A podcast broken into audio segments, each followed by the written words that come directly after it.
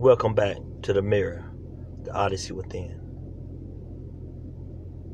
Our last podcast, Bullying, deserved a part two. And I'm, uh, as a person that spent most of his childhood life dealing with bullies, uh, I wanted to bring light to it as a social issue that we have and a very destructive issue that really affects us mentally and can cause us to commit suicide. It's a very, very important issue, near and dear to my heart, because I went through it. And I wanted to give you, the listener, a perspective of some of the things that I went through so that no one else has to suffer. I was lucky because I was strong. My family was strong. And they always gave me the kind of love that I had the confidence in myself to withstand anything. Uh, on the last podcast, I had done a poem, but I don't believe I'd done it justice. So I want to go back and reflect back on that poem. And it was called The Last Payday. And this was the original version. Um, my memory had the uh, newly revised version, but I, I definitely favor the newer version. And the poem is called The Last Payday. I will never forget the day I saw Mac Brown on a playground at Oakland Elementary, the biggest, tallest, and baddest fourth grader in town. He had muscles in his head, chewed glass and spit fire, took collections like the mob, greed mayhem, his desire. Recess was the usual payday. Victims chosen at ransom, the look came my way. Anticipating a slaughter, the crowd scattered. I gasped for air in fright, shaking with fear.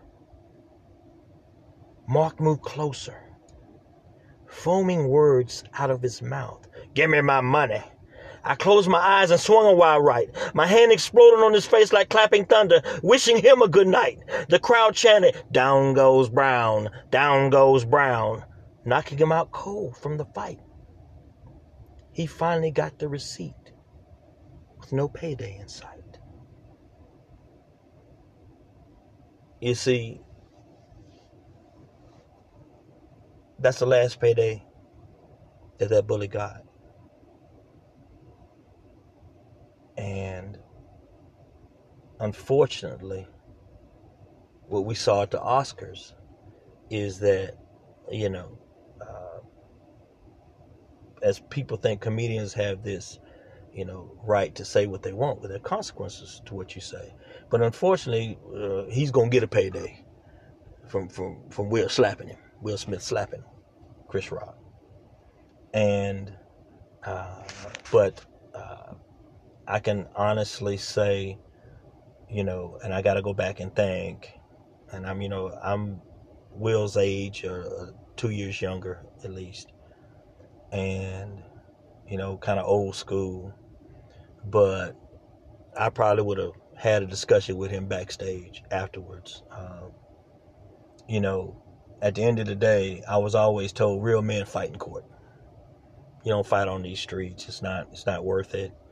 Uh, it's not worth the violence. It's not worth hurting somebody. At the end of the day, if it can be avoided, you avoid it. You talk it out. You do what you got to do. Um, and even though I've taken a, quite an unpopular stance at this point with it, I do recognize that violence is definitely not the answer. But definitely people talking and trying to understand where we're coming from because you know I, I, happen to think there's probably a buildup of what Will Smith was going through, and it just you know just took that incident to to, to, to break it off you know as a man, and uh, you know I pray for both him and Chris Rock that they can reach a resolution and a reconciliation that's that's true. Uh, so I want to go back and recount what happened to me in third grade when no, no, I'm not gonna say third grade. I'm gonna go back to Oakland Elementary, and I had a music teacher who I won't call her name, but she's known definitely around Charlotte. Uh, she was at Oakland Elementary at the time, and I remember trying out for chorus, and um, you know I, I got into chorus, and we would go to the chorus practice, and we had hundreds of people in chorus, um, at least 50 to 100 people. And I remember she would call me out and tell everybody that I was the one throwing everybody off. And she began to bully me and pester me, even in music class and in chorus. Um, and it was like every day she was coming for me. I didn't do this right. And, and, and what makes it so crazy is like she was a friend of my family's. And she loved all my brothers and sisters. She taught all my brothers and sisters, the two above me and the two below me. And she just had a problem with me. And and it could have been, you know, I, am not gonna sit here and lie to you. You know, if, if I felt like you were wrong and you were saying something to me wrong, I'm gonna say something to you.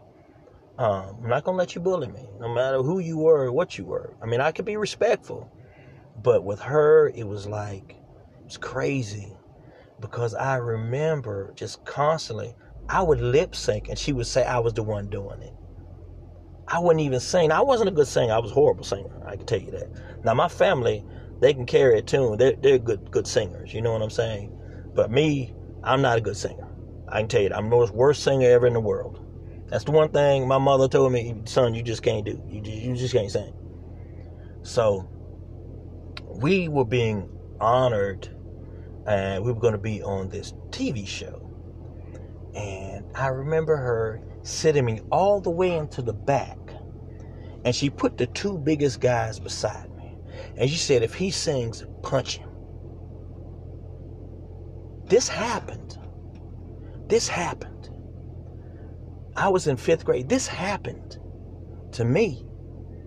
And that day, ladies and gentlemen, I sang as if it was my last performance. I sang loud and I sang loud.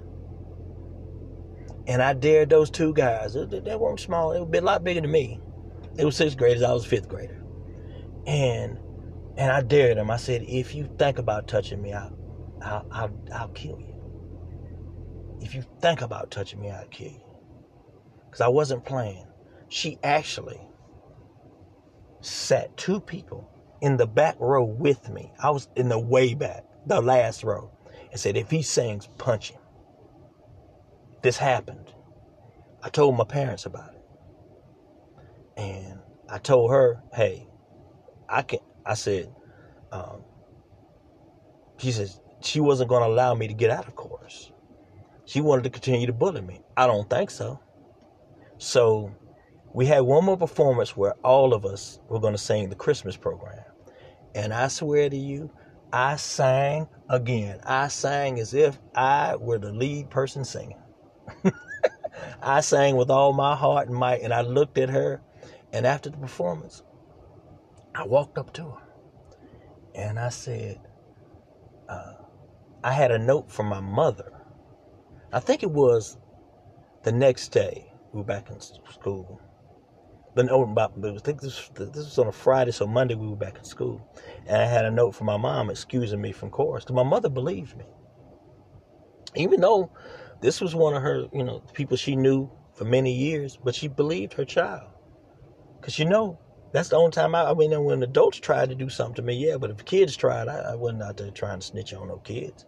But if adults ever tried me, oh, oh yeah, that's a whole different ball game. So it turns out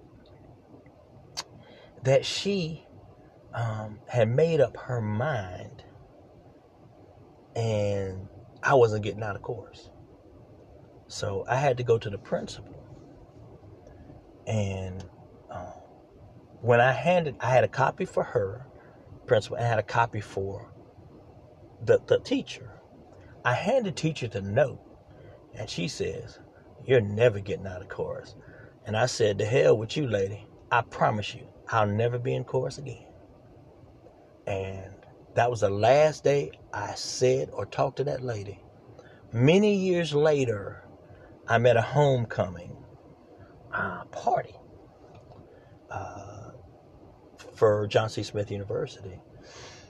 And I remember she walked up to my my father and she told him what a good student I was and all this. No, she ter- she tried to terrorize me, embarrass me in front of my peers, even had them try to beat me up. And to this day, I still see her sometimes at some things.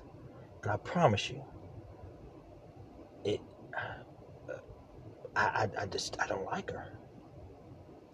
But I forgive her. And today I do give her respect because of her position. And no one deserves to be disrespected. Even at the end of the day, as a child, I did what I thought was right. And I always tell people, you know, listen to your kids.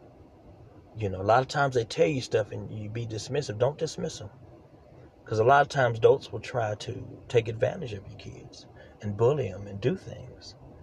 Um, so listen to your children. My mother listened to me. She got me out of that situation because she was really embarrassing me from it. She would take every opportunity just to mess with me. You're off key. You're this. You're that. I'm not even. I'm saying. I'm. I'm, I'm just lip syncing. Because at this point, I realize, hey, I don't want her pointing me out.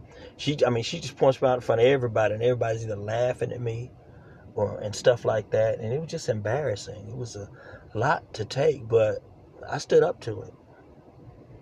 I let the right people know, and that's why you have to let people know. Don't worry about that. Um, to you know, snitch. No, you gotta let your parents know what's going on, or a counselor or someone you can trust, and tell them what's going on with you, so you can get it taken care of. This is an extremely important issue in life. Bullying happens every day, no matter how old you are, or young, or you know, your your race, your sexual orientation. It just takes place every day in every way, and we have to put an end to it. It's got to stop. We got to talk about it. You know, it's it's okay. It's okay. And I remember telling you about one of my bullies, Rico Horn. Well, if you get back to, I tell you, the last two weeks of school at Hawthorne, I got very popular. And Rico Horn was a bully I had when I was in fifth grade. And we still were, you know, it was all right. But, you know, sometimes Rico would try to bully me at Hawthorne. But this one particular day, we just happened to be kind of just play boxing or whatever. And I remember uh, kind of getting the best of Rico that day. And man, when I um, when when I turned when I um, he got he got mad, and I kind of I said, man, oh, Rico, man, we just playing, man. I, I mean nothing by it, you know, you know, whatever. And man, he hit me. He hit me as hard as Rodriguez Briscoe in, in the previous podcast, but he hit me pretty good.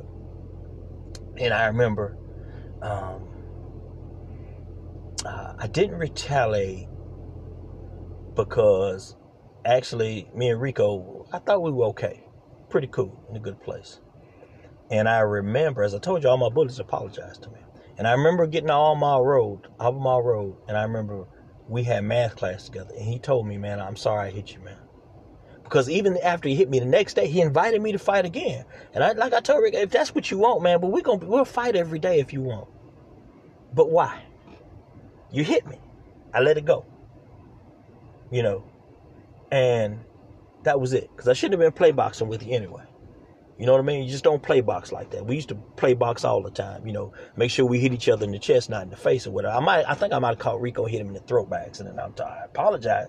I remember apologizing to kind of, you know, man, I didn't mean to, you know, whatever. And that's when he hit me. And he came back the next day, tried me. I mean, he wanted to fight again. I'm like, man, when I didn't even fight you back. Why you, you know, just letting it go. But he did apologize. I mean, me and Rico were tight all through high school.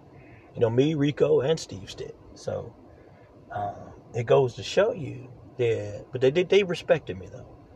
They respected me. And, but these, these, these things, you know, continue to happen uh, to me.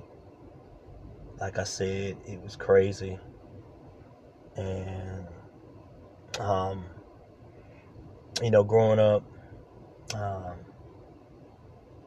you know, this is just, you know, we, we had our, you know, school gangs that came up, and I remember uh, one of the school gang members that uh, Garinger kind of kind of wanted to fight me, and I and I remember the, one of the guys in the gang, luckily I was friends with, you know, stopped it. He said, "Leave him alone." That that, that that's he said that that's my friend, and luckily he stopped it because that the, the the gangs we had then were kind of it was, it was kind of crazy. And I remember the um,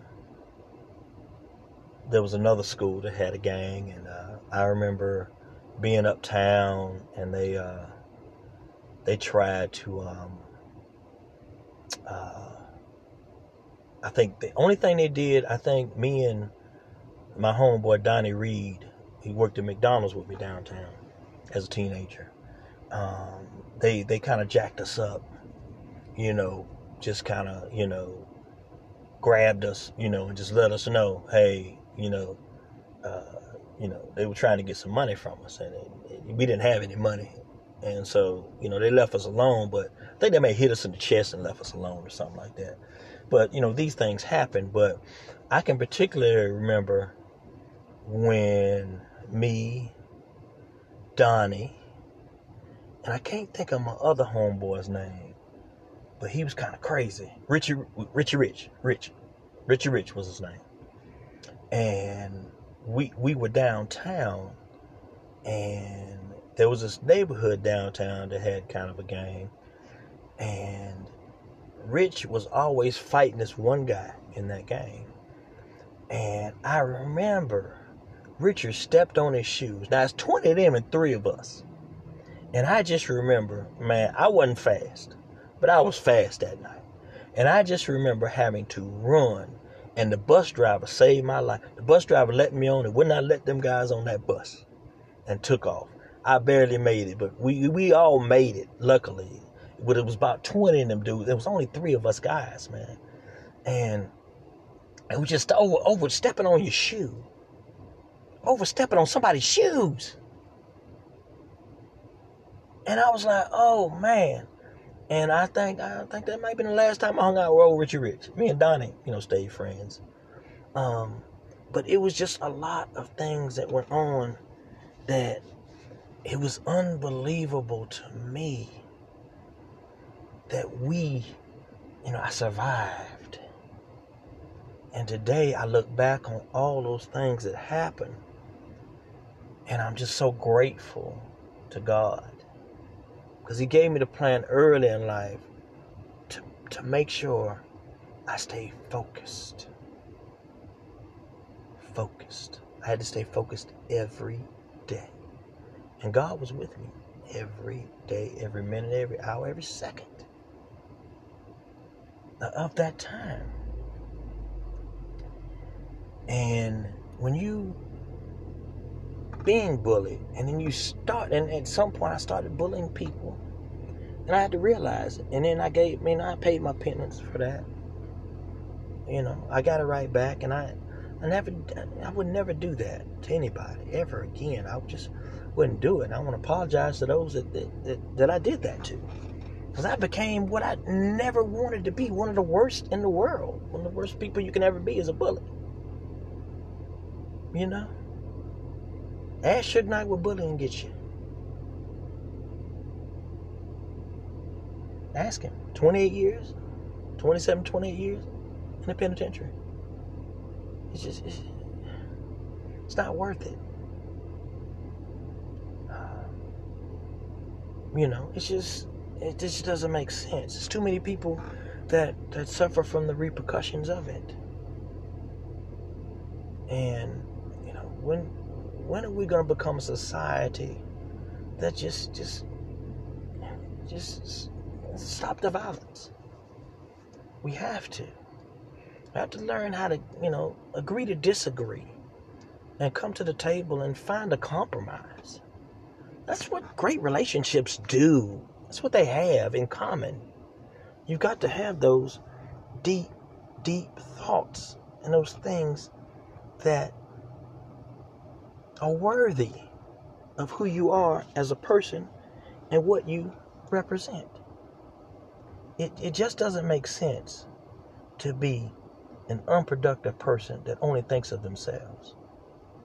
You know, it just doesn't make sense. And it just it's very hurtful when you have to deal with so much pain from others when you didn't even deserve it. Why? What, what recourse uh, does it? What, does it solve? Nothing. Nothing at all. And that why I um I, I I just don't understand and I am uh, extremely hurt by it. And does it affect me today? Yes. But I have to learn how to deal with it. And that's why I did the podcast because I finally want to forgive those who trespassed against me. You know what I'm saying? Who tried to hurt me just because they thought they could. And I am, um, I just don't understand it at all. And, and, you know, maybe one day we can all come to that, that table and just really, you know, to the table of, of brotherhood and sisterhood and, you know, be as one. It's something that Martin Luther King talked about a lot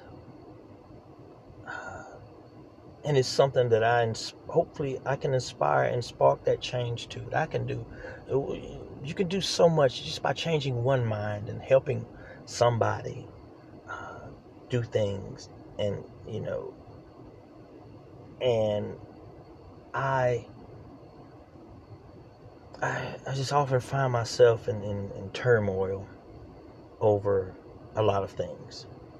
I, I just, I try to understand um, and I remember there's a poem I wrote called Karma. See, what you bullies don't understand, there's always karma. And if you know what karma is, I don't have to explain it to you. But I wrote a poem about it. It goes, Karma. I wandered softly, deadly to my eyes, haunted with your image, rewind, held captive with your words, a prisoner of design, declared a mistrial, no winner to find. Truth stabs hard with no decline, cutting me slowly. Agony confined, grinding to control me, hoping to stay blind. You never know me. I knew you all the time. Played with my heart, committed the crime. What goes around comes around. Justice Hear my cry. Karma's a fate you can't deny. And there's no denial when it comes to this. And I want each and every one of you, if you can sponsor a person that you can help and heal. And let, let's stop bullying. Let's bring an end to it. It's time. It's time. Nobody wants that karma. I certainly don't. And with that uh, being said, uh, I'm going to cut this about five minutes short. So I, I want to thank you for listening. And I appreciate everything uh, with all my listeners who have been great, great supporters. And uh, I'm going to sign off. This is Kevin Lamar Scott from the Mirror. The Odyssey Within.